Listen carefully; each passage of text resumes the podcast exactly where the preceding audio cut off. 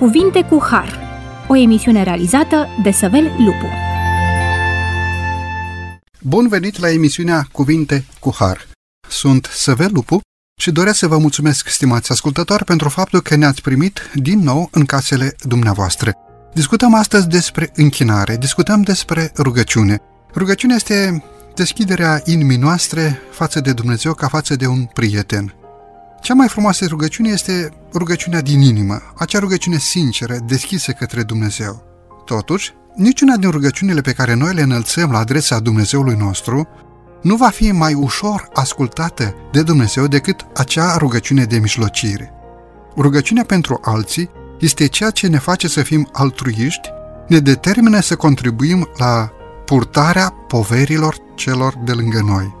În Sfânta Scriptură avem suficiente dovezi, multe versete care ne îndeamnă să ne rugăm pentru alții. Suntem invitați să ne rugăm pentru cei asupriți, pentru cei persecutați. Suntem invitați să ne rugăm pentru cei bolnavi, pentru cei încercați. De asemenea, Sfânta Scriptură ne spune să ne rugăm pentru prieteni și pentru autorități, să ne rugăm pentru rude, dar ne este zis să ne rugăm și pentru vrășmașii noștri, iar lista poate fi continuată.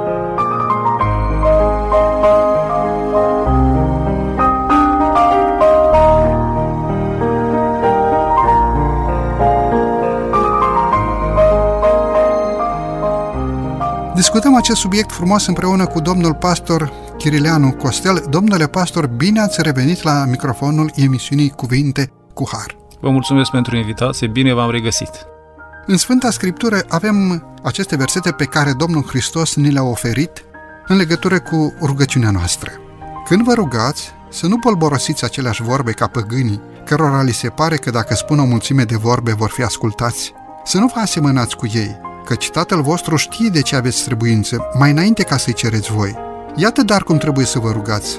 Tatăl nostru care ești în ceruri, sfințească-se numele Tău. Vie împărăția Ta, facă-se voia Ta precum în cer și pe pământ. Pâinea noastră cea de toate zilele, dă-ne nouă astăzi și ne iartă nouă greșelile noastre, precum iertăm și noi greșiților noștri, și nu ne duce în ispită, ci ne izbăvește de cel rău, căci a ta este împărăția și puterea și slava în veci. Apoi aici evanghelistul spune cuvântul Amin și este frumos ca fiecare rugăciune să o închidem cu acest cuvânt Amin. Domnule pastor, ce înseamnă cuvântul Amin și de asemenea vreau să vă întreb, Domnul Hristos ne-a dat această rugăciune ca un model sau ne-a dat-o așa ca un fel de matriță care noi trebuie să o repetăm mereu, ca un șablon pe care noi trebuie să-l așezăm peste toate problemele vieții, exact același șablon. La prima întrebare, Amin înseamnă așa să fie, așa să se împlinească. A doua întrebare, Domnul Iisus ne-a lăsat uh, rugăciunea Tatăl nostru sau rugăciunea domnească ca model și nu un șablon pe care trebuie să-l folosim ori de câte ori ne rugăm. Din rugăciunea aceasta model, noi învățăm că atunci când ne rugăm înaintea lui Dumnezeu, trebuie să aducem prin cuvintele noastre înaintea lui nevoile noastre, recunoștința noastră, mulțumirea noastră. Domnul Hristos nu ne-a dat un șablon, foarte bine subliniat aici și nu ne-a dat decât un model pentru rugăciunile noastre zilnice. Ce înseamnă să te rogi pentru tine și ce înseamnă să te rogi pentru alții? Ce înseamnă rugăciunea pentru bolnavi sau rugăciunea pentru cei în suferință? Ce înseamnă a mijloci în rugăciune pentru semenul tău, pentru semenii noștri? Doamne ferește, poate este un copil de-al tău sau o rudă în caz de boală, în caz de suferință. Ce înseamnă această rugăciune de mijlocire înaintea Domnului? Rugăciunea pentru alții, sau dacă vreți, de mijlocire, înseamnă împreună simțire, înseamnă altruism, înseamnă că ne pasă de acea persoană de, sau de acele persoane pentru care ne rugăm. Și lui Dumnezeu îi place să nu ne rugăm doar pentru noi, că sună la un moment dat a egoism, ci El vrea și îi place să ne rugăm și pentru alții, așa cum de fapt o face El pentru noi, mijlocește înaintea Tatălui pentru, pentru noi, pentru fiecare care înalță rugăciuni spre, spre Tatăl Ceresc. Avem în Iacov, uh, la capitolul 5, uh, epistola subornicească a lui Iacov, Iacov, fratele Domnului Isus, care scrie această epistolă, versetele 14 la 16. Este vreunul printre voi bolnav? Să cheme pe prezbiterii bisericii, adică pe conducători, și să se roage pentru el, după ce îl vor unge cu un de lemn în numele Domnului. Rugăciunea făcută cu credință va mântui pe cel bolnav și Domnul îl va însănătoșa și dacă a făcut păcate, îi vor fi iertate. Mărturisiți-vă unii altora păcatele și rugați-vă unii pentru alții ca să fiți vindecați. Mare putere are rugăciunea fierbinte a celui neprihănit. Observați dumneavoastră ce ne învață Dumnezeu prin uh, servul său, prin Apostolul Iacov. Dacă este cineva bolnav, să cheme pe prezbiterii bisericii, să se roage pentru el, după ce îl vor unge cu un de lemn. Este amintit aici un de lemn. El este simbolul Duhului Sfânt, adică rugăciunea trebuie făcută prin puterea Duhului Sfânt. În numele Domnului Isus s-a discutat data trecută despre lucrul acesta. În numele Domnului Isus, adică în meritele Domnului Isus, pentru că noi nu avem meritele înaintea Tatălui și venim în numele Domnului Isus. Rugăciunea făcută cu credință. La fel trebuie să se roage. Cei care se roagă.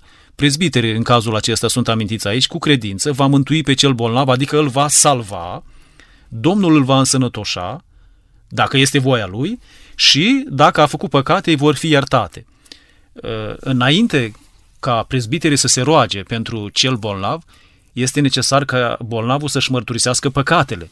Pentru că doar în felul acesta, dacă a făcut păcate, îi vor fi iertate. Că dacă el nu și le-a mărturisit, ele nu vor fi iertate. Uh, spune Ioan în uh, prima sa epistolă, capitolul 1 cu versetul 9, dacă ne mărturisim păcatele, El este credincios și drept ca să ne ierte păcatele și să ne curățească de orice nelegiuire. Deci ca să putem beneficia de iertarea Domnului Isus Hristos, noi trebuie să ne mărturisim păcatele. Și încheie Apostolul Iacov, mărturisiți-vă unii altora păcatele. De ce unii alt? Lucrul acesta înseamnă să ne mărturisim păcatele acelor persoane cărora le-am greșit. La aceasta se referă și rugați-vă unii pentru alții, avem aici uh, îndemnul acesta de a mijloci unii pentru alții în rugăciune, ca să fim vindecați sau să fiți vindecați. Mare putere are rugăciunea fierbinte a celui neprihănit. Vedeți, noi câteodată înțelegem acest lucru, câteodată nu îl înțelegem. În popor de obște, acest verset este aplicat să te mărturisești înaintea conducătorului religios. Ori versetul este foarte clar pentru că se repetă de două ori. Mărturisiți-vă unii altora păcatele și rugați-vă unii pentru alții. Adică, dacă ai greșit față de un om, Dumnezeu nu-ți va primi închinare, nu-ți va primi rugăciunea până nu te duci să ceri iertare pentru ceea ce ai greșit. De asemenea, versetul din Iacov pe care dumneavoastră l-ați adus în discuție ne spune că mare putere are rugăciunea fierbinte a celui neprihănit. Se ridică aici o mică întrebare. Dar dacă este un om care nu este prea neprihănit, este mai întoielnic, îi va asculta Dumnezeu rugăciunea, îl va auzi Dumnezeu din ceruri. Dacă el este mai îndoielnic, așa, mai alunică, mai scapă și totuși se întoarce spre Dumnezeu, îi pare rău, mărturisește înaintea lui Dumnezeu, nu înaintea omului, pentru că oamenii toți sunt egali înaintea Tatălui nostru din ceruri, îi va fi primită o astfel de rugăciune? Cu siguranță. Nu există om neprihănit pe pământ neprihăniți devenim prin jertfa Domnului Isus Hristos, rugându-ne Tatălui în numele Domnului Isus Hristos care ne iartă. Apostolul Pavel spune, toți au păcătuit și sunt lipsiți de slava lui Dumnezeu. Suntem păcătoși cu toții. Important este ca să ne mărturisim întâi păcatele, Domnul ne iartă și în virtutea jertfei sale noi devenim neprihăniți.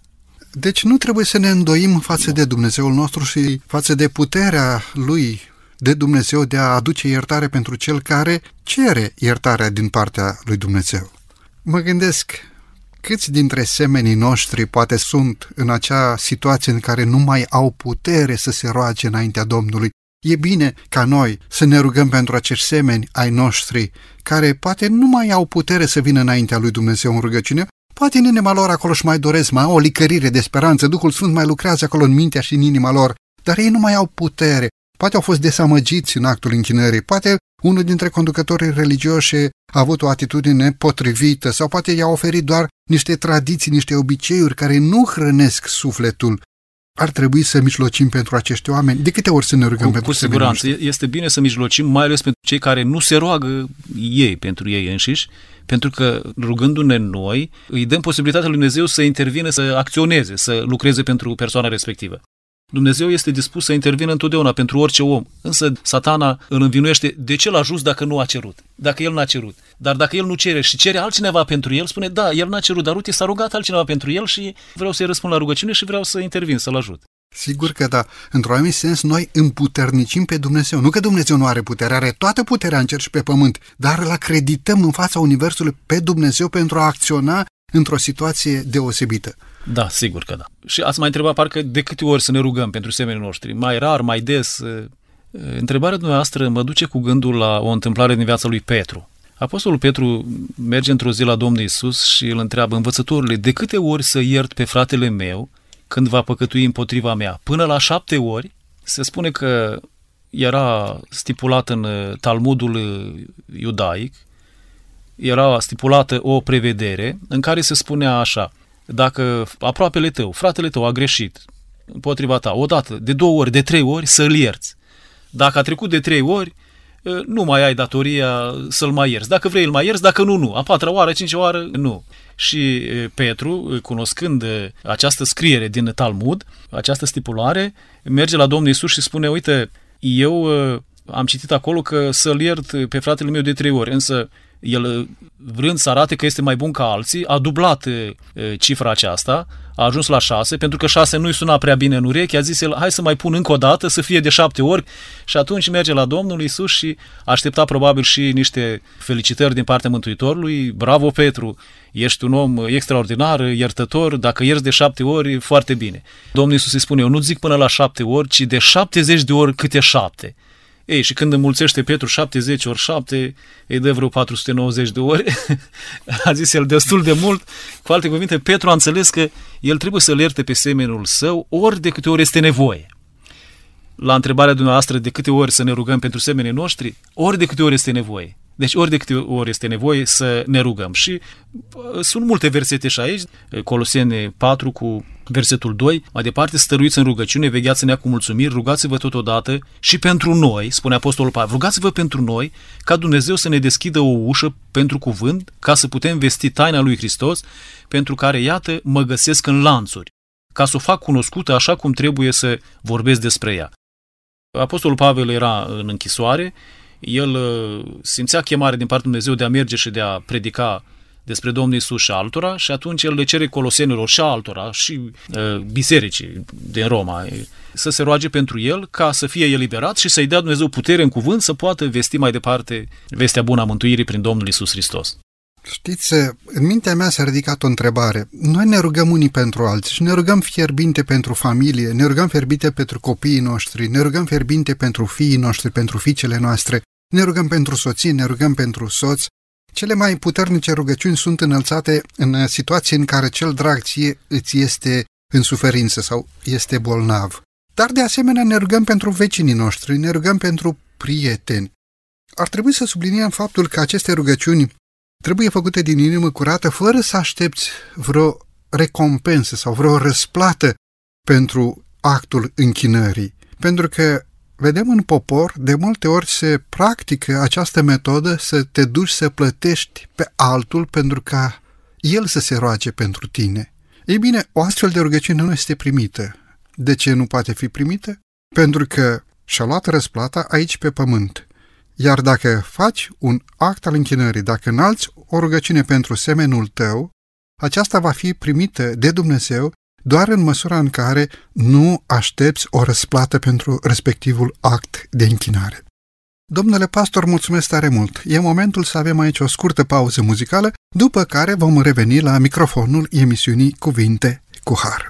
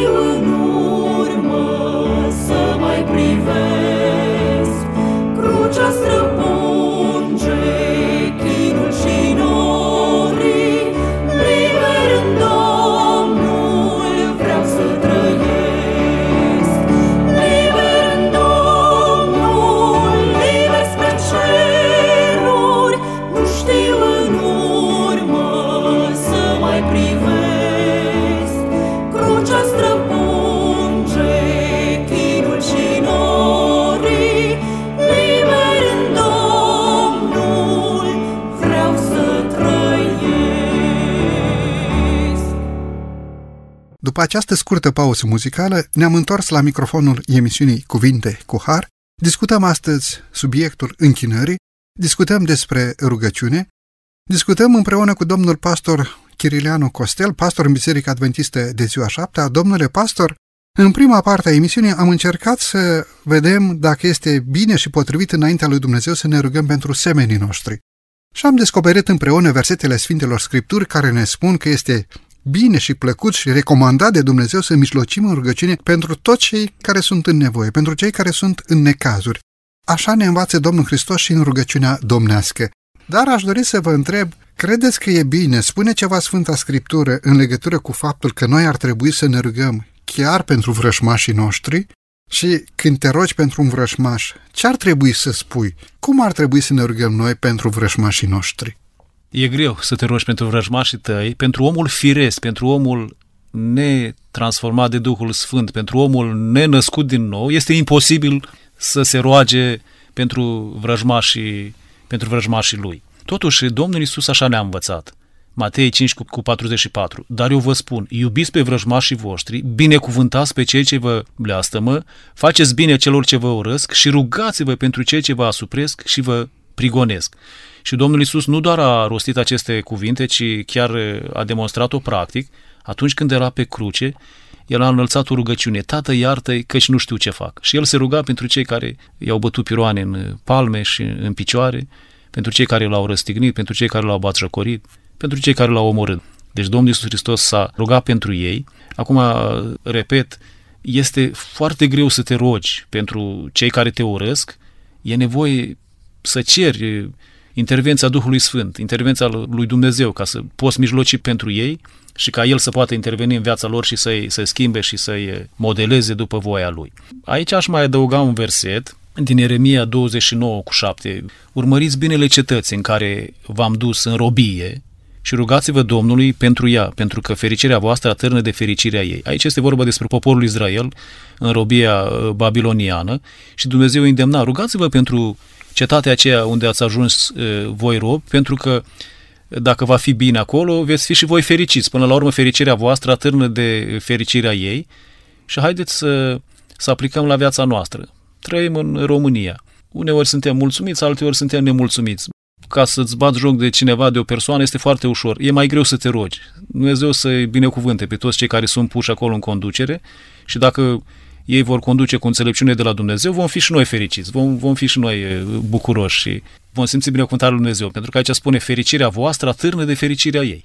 Mulțumesc și mă bucur că ați ales aceste verse din Ieremia, capitolul 29, versetul 7, pentru că aici este și o binecuvântare. Dacă te rogi pentru cetatea respectivă, pentru oamenii respectivi, pentru locul acela în care, zice versetul, ai fost dus în robie. Nu Dumnezeu a fost vinovat că te-a dus acolo în robie, poate tu ai fost vinovat că ai trăit în așa fel, l-ai desconsiderat pe Dumnezeu, ai ajuns în starea în care Dumnezeu a îngăduit altora să vină să te ia rob. Dacă ne uităm în istoria lui Israel, exact așa s-a întâmplat în Sfânta Scriptură. Dar în versetul respectiv este o binecuvântare, este o făgăduință. Acea făgăduință că fericirea ta, fericirea voastră, fericirea noastră va depinde de bunăstarea localității în care tu locuiești, bunăstarea țării în care tu locuiești, în măsura în care și tu îți vei aduce aportul la fericirea cetății respective, adică a locului respectiv. Mulțumesc, domnule pastor. Aș vrea să introduc o altă idee și anume ce rost are închinarea în public și ce rost are închinarea în particular sau în mod particular. Are Sfânta Scriptură, are Biblia, găsim versete din Biblie care să reglementeze acest aspect al închinării umane? Găsim în Biblie versete care să ne vorbească despre închinarea colectivă, închinarea publică, despre închinarea împreună cu frații tăi de credință și versete care să vorbească despre închinarea în particular? Cine zice Biblia în direcția aceasta? Ambele feluri de închinare sau rugăciune sunt uh, importante. Este importantă și rugăciunea particulară, în intimitate, să fiu doar eu cu Dumnezeu, să, să mă rog, să stau de vorbă cu El. Este importantă și rugăciunea publică, pentru că Dumnezeu, chiar El ne-a îndemnat să mergem uh, în uh, ziua șaptea uh, la casă de rugăciune, la biserică și împreună să cântăm, să ne rugăm, împreună să lăudăm pe Dumnezeu. Numai că trebuie să fim foarte atenți la, la rugăciunea publică, pentru că fiind mai mulți împreună, trebuie să ținem cont de câteva aspecte. Domnul Iisus spunea la un moment dat așa în Matei capitolul 6, când vă rugați să nu fiți ca fățarnici cărora le place să se roage stând în picioare în sinagogi și la colțurile uliților pentru ca să fie văzuți de oameni. Noi dacă mergem la biserică și ne rugăm împreună, nu ne rugăm ca să fim văzuți de către ceilalți de care sunt pe lângă noi, ci ne rugăm tot uh, lui Dumnezeu când te rogi, deja spune Domnul Iisus mai departe, intră în odăința ta, aici avem rugăciunea particulară, încuie ușa și roagă de tatălui tău care este nascuns și tatăl tău care vede nascuns să-ți va răsplăti. Dar legat mai departe de rugăciunea publică, când vă rugați să nu bolborosiți aceleași vorbe ca păgânii, cărora li se pare că dacă spun o mulțime de vorbe vor fi ascultați și aș completa eu nici să nu rostim aceleași vorbe sau o mulțime de vorbe ca să dăm impresia că noi ne rugăm foarte mult și vrem să, să lăsăm o impresie bună. Nu. Ci noi trebuie să ne rugăm uh, în umilință, în smerenie, ca să primim binecuvântarea lui Dumnezeu și să o primească și cei de pe lângă noi, pentru care, sau cu care suntem împreună și pentru care ne rugăm. Acum, credeți că este mai bine primită înaintea lui Dumnezeu rugăciunea publică sau rugăciunea particulară? Este primită înaintea lui Dumnezeu. Și rugăciunea publică își are rolul ei, dar în, în mod special noi, noi trebuie să avem rugăciunea particulară, pentru că este uh, prin rugăciunea particulară noi ținem relația personală strânsă cu Dumnezeu, dintre, dintre noi și Dumnezeu. Dar, dar fiecare rugăciune este, este important. Însă nu pot să spun, eu m-am rugat la biserică, nu mai rog acasă. Sau eu mă rog acasă, nu mai duc la biserică. Nu. Fiecare are rolul ei, fiecare rugăciune. Și cea publică și cea particulară. La un moment dat, mă întorc un pic în discuția noastră, spuneați că rugăciunea publică trebuie să fie înălțată înaintea lui Dumnezeu în comunitate, în biserică, la adunare, în ziua a șaptea săptămânii. Dar de ce în ziua a șaptea săptămânii și nu te duci în duminica? Pentru că în popor oamenii merg să se închine înaintea lui Dumnezeu duminica. De ce dumneavoastră a spus în ziua șaptea a săptămânii? Are Biblia de spus ceva foarte concret în direcția aceasta? Are Dumnezeu de spus ceva foarte direct, foarte clar în direcția aceasta? Ce spune Dumnezeu despre închinarea în ziua a șaptea? În emisiunea anterioară țin minte că s-a amintit uh, acolo despre faptul că închinarea este un mod de viață și în modul acesta de viață intră și păzirea poruncilor lui Dumnezeu, cele 10 porunci prima tablă de piatră pe care Dumnezeu a scris cele 10 porunci cuprinde primele patru și acolo este și porunca a patra, în care spune foarte clar că ziua de odihnă, de închinare, este ziua a șaptea din săptămână, adică este sâmbăta. Nu este nici lunea, nici joia, nici duminica, nici vinerea, este sâmbăta. Conform cu porunca lui Dumnezeu, cu porunca a patra, noi trebuie să ne închinăm în mod special și să sfințim, să sărbătorim ziua șapte din săptămână, care este sâmbătă. Acum, dacă noi vrem să mergem la biserică și duminica, avem o oră de rugăciune acolo, ne întâlnim și ne rugăm și lunea, și marța, și miercurea, seara, după ce am terminat ziua de lucru, nu e nicio problemă. Dar ziua a șaptea, care este sâmbătă, este ziua de odihnă închinată Domnului Dumnezeului nostru, este sfințită de Dumnezeu, este binecuvântată de Dumnezeu, cu prezența sa, este sfințită, adică este pusă deoparte și noi în această zi trebuie să-i aducem închinarea noastră în mod deosebit, în mod special. Mulțumesc tare mult pentru răspuns. Să primească Bunul Dumnezeu aceste rugăciuni pe care copiii lui Dumnezeu le înalțe înaintea lui Dumnezeu, dar pe baza cuvântului lui Dumnezeu. Îngăduiți-mi o mică explicație dacă îți zidești casa pe o temelie nesigură, s-ar putea ca acea casă să fie dărmată atunci când vin vânturile sau șuvoaile, după cum explica Domnul Hristos în parabola casei zidite pe stâncă. Deci dacă noi vom zidi închinarea noastră pe poruncile lui Dumnezeu, așa cum au fost scrise de degetul lui Dumnezeu, atunci avem credința și certitudinea că Dumnezeu va răspunde la rugăciunile noastre. Domnule pastor, vreau să introduc un alt gând, o altă întrebare și anume, este corect să ne închinăm la îngeri? Ce spune Biblia în legătură cu închinarea la îngeri?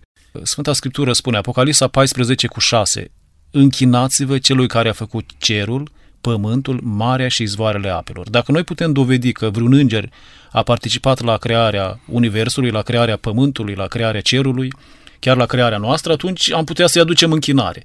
Dar până atunci trebuie să-i aducem închinarea doar celui care a creat. Și acesta este doar Dumnezeu, manifestat în cele trei persoane, Tatăl, Fiul și Duhul Sfânt.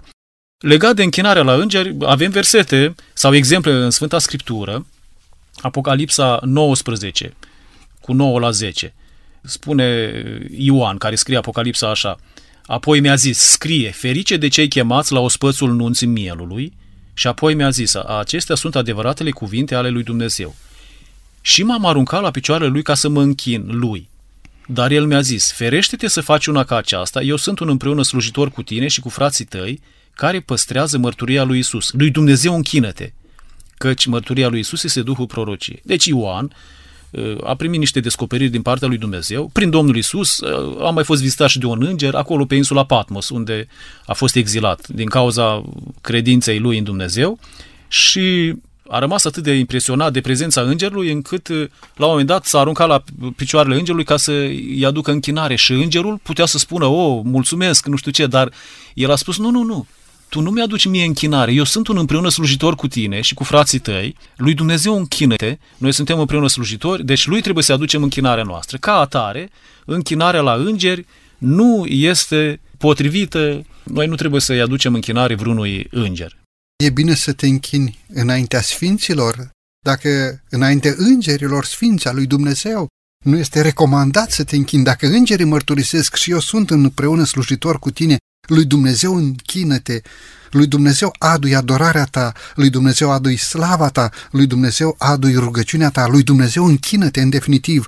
Credeți că e corect să te rogi la o ființă muritoare, chiar dacă în poporii se zice sfânt sau poate chiar a trăit o viață de sfințire, o viață de sfințenie, omul respectiv, a fost sfințit prin Harul lui Dumnezeu. Este corect?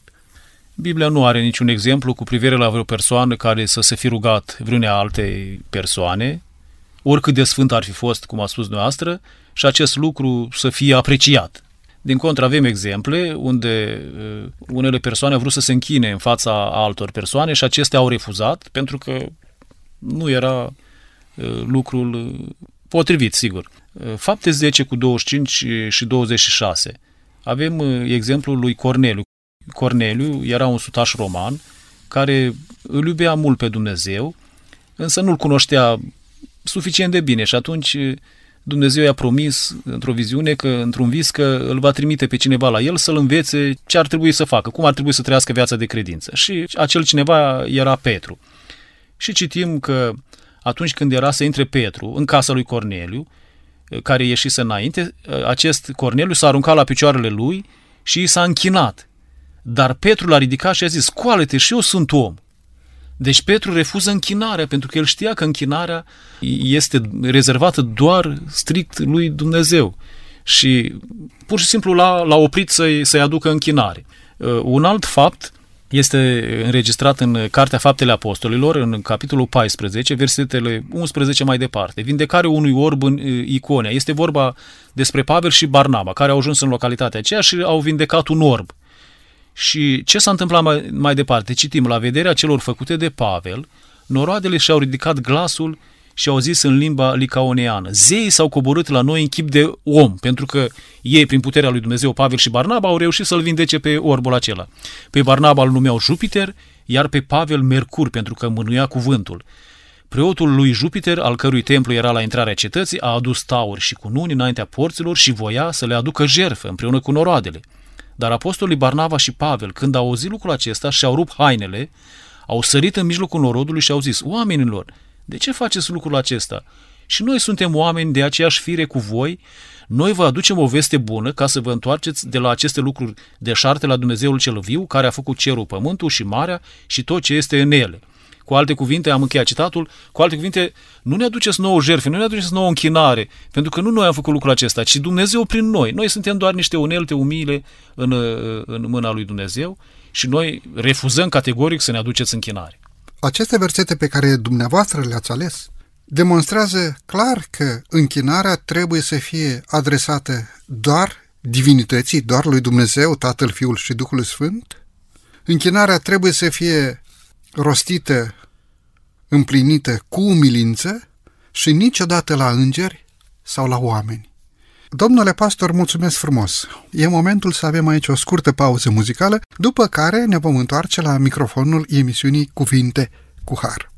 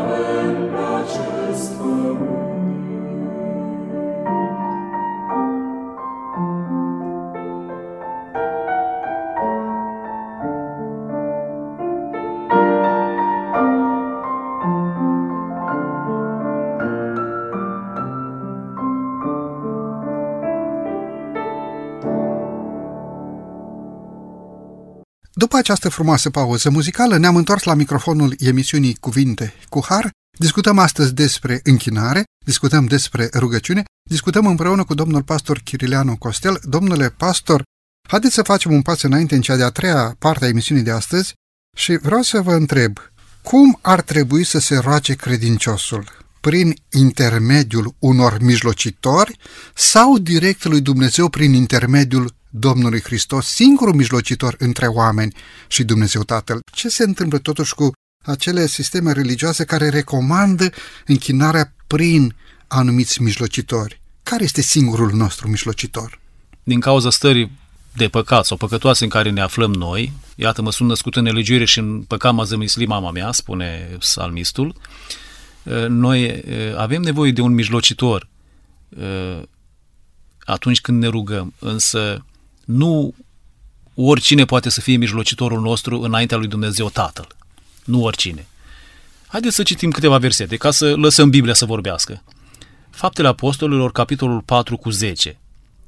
Să o știți toți și să o știe tot norodul lui Israel. Omul acesta se înfățișează înaintea voastră pe deplin sănătos în numele lui Isus Hristos din Nazaret, pe care voi l-ați răstignit, dar pe care Dumnezeu l-a înviat din morți. El este piatra lepădată de voi zidare, care a ajuns să fie pusă în capul unghiului. În nimeni altul nu este mântuire, căci nu este sub cer niciun alt nume dat oamenilor în care trebuie să fie mântuiți.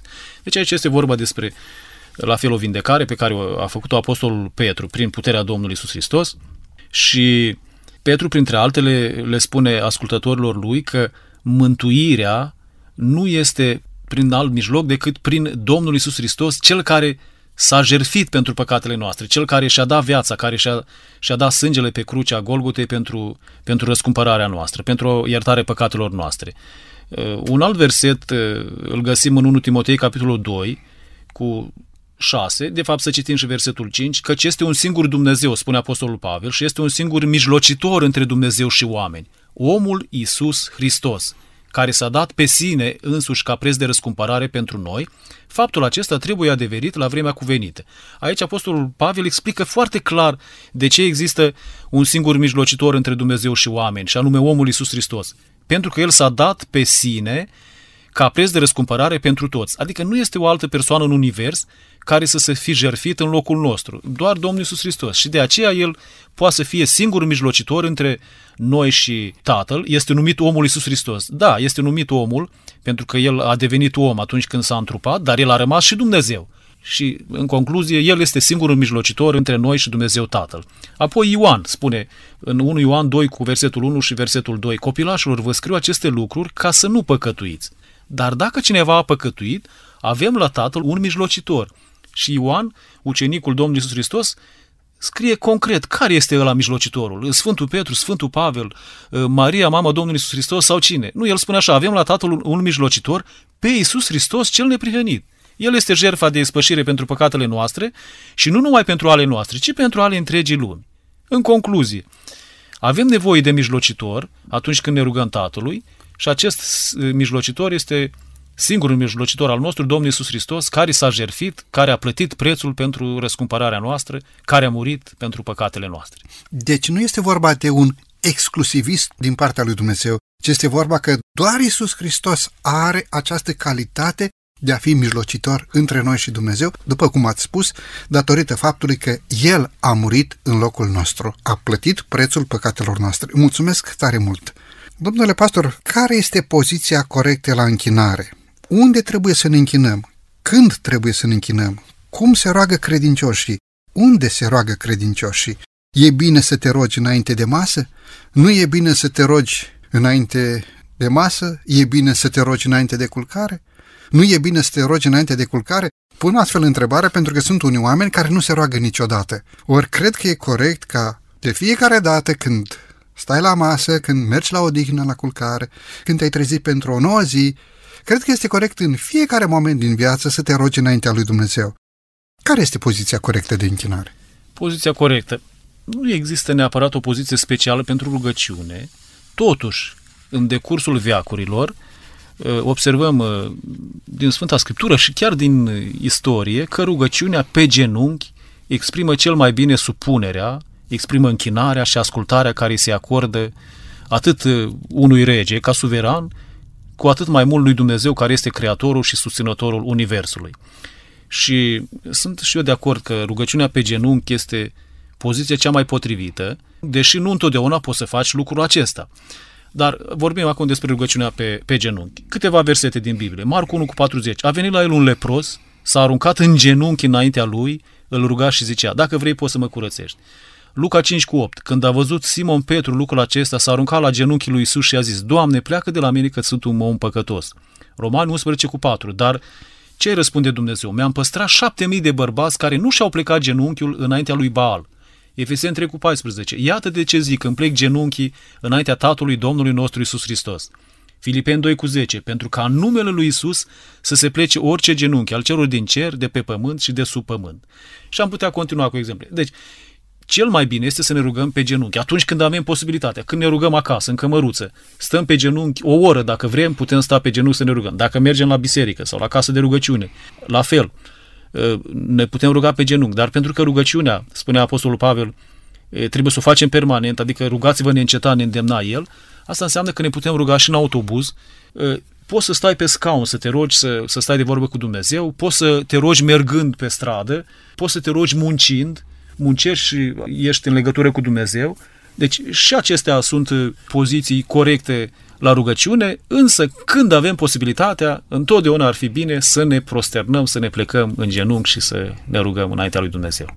De fapt, rugăciunea, închinare este un act pe care noi o rostim sau o aducem la îndeplinire în fiecare moment din viața noastră. Spuneam în emisiunea de data trecută ca respirația sufletului fără de care nu poți să trăiești. Ceva esențial pentru viața de credință.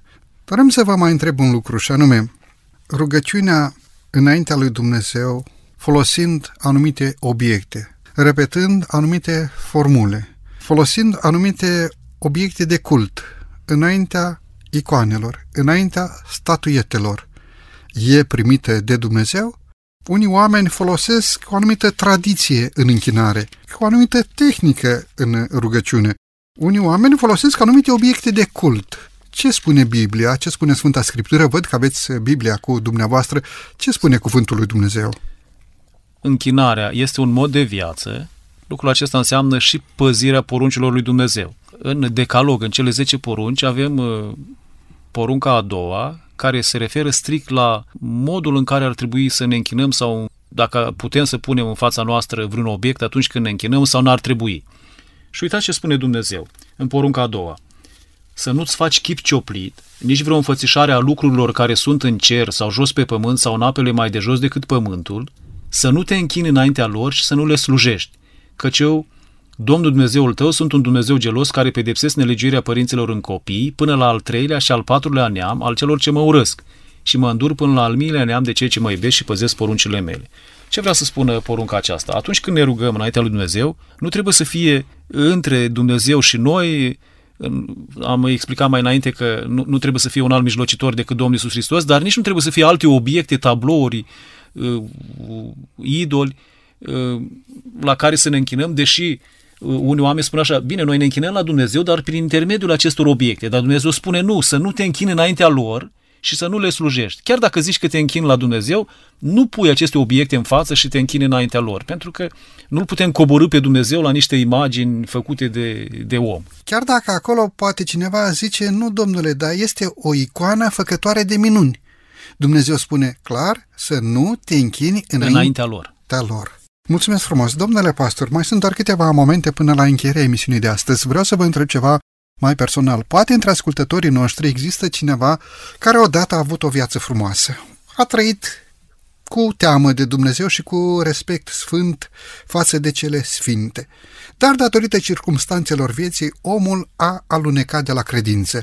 Poate s-a afundat într-o patimă, poate, știu eu, a devenit dependent de alcool sau de alte droguri sau poate de tutun sau poate datorită alcoolului și-a neglijat familia și a pierdut pe soția sau pe soțul, poate copiii s-au depărtat de el și el s-a depărtat de biserică pentru un astfel de om. Poate ascultă la radio sau știu eu. Mai există speranțe pentru un astfel de om. Undeva în inima lui și-ar dori bucuria de altă dată, și-ar dori poate închinare de altă dată, și-ar dori rugăciune de altă dată, dar simte că nu mai are putere, simte că se roagă în gol, simte că rugăciunea lui nu depășește tavanul. Mai există speranță pentru o astfel de persoană? Mai există nădejde pentru un astfel de om? Pentru astfel de persoană care poate aluneca, dar și-ar dori întoarcerea, și-ar dori drumul spre casă. Ce spune Biblia? Cum sfătuiți? Dacă persoana respectivă mai trăiește, și așa am înțeles din întrebarea noastră, înseamnă că mai există speranță. Atât timp cât noi trăim, avem speranță. Orice s-ar fi întâmplat în viața noastră, dacă noi ne întoarcem cu toată inima spre Dumnezeu, Dumnezeu este dispus să, să ne asculte rugăciunile pe care le înălțăm cu toată inima spre El și să ne răspundă. Și folosesc un verset care ne-ar arăta primul pas. Dacă ne mărturisim păcatele, indiferent ce am făcut, El este credincios și drept ca să ne ierte păcatele și să ne curățească de orice nelegiuire. Și după aceea continuăm să mergem mai departe alături de Dumnezeu. Am uh, găsit câteva citate așa scurte, idei interesante despre rugăciune pe care aș vrea să le amintesc. Uh, uh, unul dintre citate spune așa, cine stă pe genunchi înaintea lui Dumnezeu, poate sta în picioare înaintea oamenilor. Ce frumos! Apoi, cei mai mari oameni de pe pământ sunt oamenii care stau pe genunchi. Deși pe genunchi stai mai jos, ești mai, mai, umilit. mai umilit așa, dar ești mai, mai, mai mare. Sau oamenii care au făcut cel mai mult pentru Dumnezeu în lumea aceasta au stat pe genunchi înaintea lui dimineața de vreme. Apropo și de când trebuie să ne rugăm. E bine să ne rugăm și dimineața și seara și la amiază, așa cum avem exemple în Biblie. Daniel spune că se ruga de trei ori pe zi. Domnul Iisus Hristos se ruga la fel și dimineața, de vreme când ucenicii încă dormeau. Se ruga târziu seara, după ce ucenicii se culcau, dar avea și nopți pe care le petrecea în rugăciune, lângă, stând de vorbă cu tatăl său, se ruga și ziua la amiază, așa, însă totuși cel mai corect, din punctul meu de vedere, este cel mai bine să se ne rugăm dimineața. Adică, înainte de a pleca la lucru, să ne întâlnim cu Creatorul nostru, cu Domnul vieții noastre, să stăm de vorbă cu El și după ce am pus la punct planurile pentru ziua respectivă, după ce am discutat cu El, mergem mai, mai departe la lucrul nostru. Mă bucur tare mult pentru aceste citate frumoase despre rugăciune, despre acești bărbați care într-adevăr pot să fie mari cu Dumnezeu. Mă bucur și pentru răspunsul frumos în legătură cu faptul că există nădejde chiar pentru cel care poate a fost amăgit la păcat în viața lui, a alunecat pe cărările plăcerii și s-a depărtat mult de Dumnezeu și de biserica sa. Deci există speranță și există întoarcere, pentru că sângele Domnului Hristos ne izbăvește de orice păcat al nostru. Domnule pastor, mulțumesc tare mult pentru prezența dumneavoastră în emisiune. Vă mulțumesc și eu. Plăcere. Bunul Dumnezeu să binecuvinteze slujirea dumneavoastră și bunul Dumnezeu să binecuvinteze familia dumneavoastră. Vă mai așteptăm la microfonul emisiunii noastre. Stimați ascultători, vă mulțumim din toată inima pentru faptul că timp de 50 de minute ne-ați primit în casele dumneavoastră. Binecuvântarea lui Dumnezeu să fie peste fiecare dintre voi.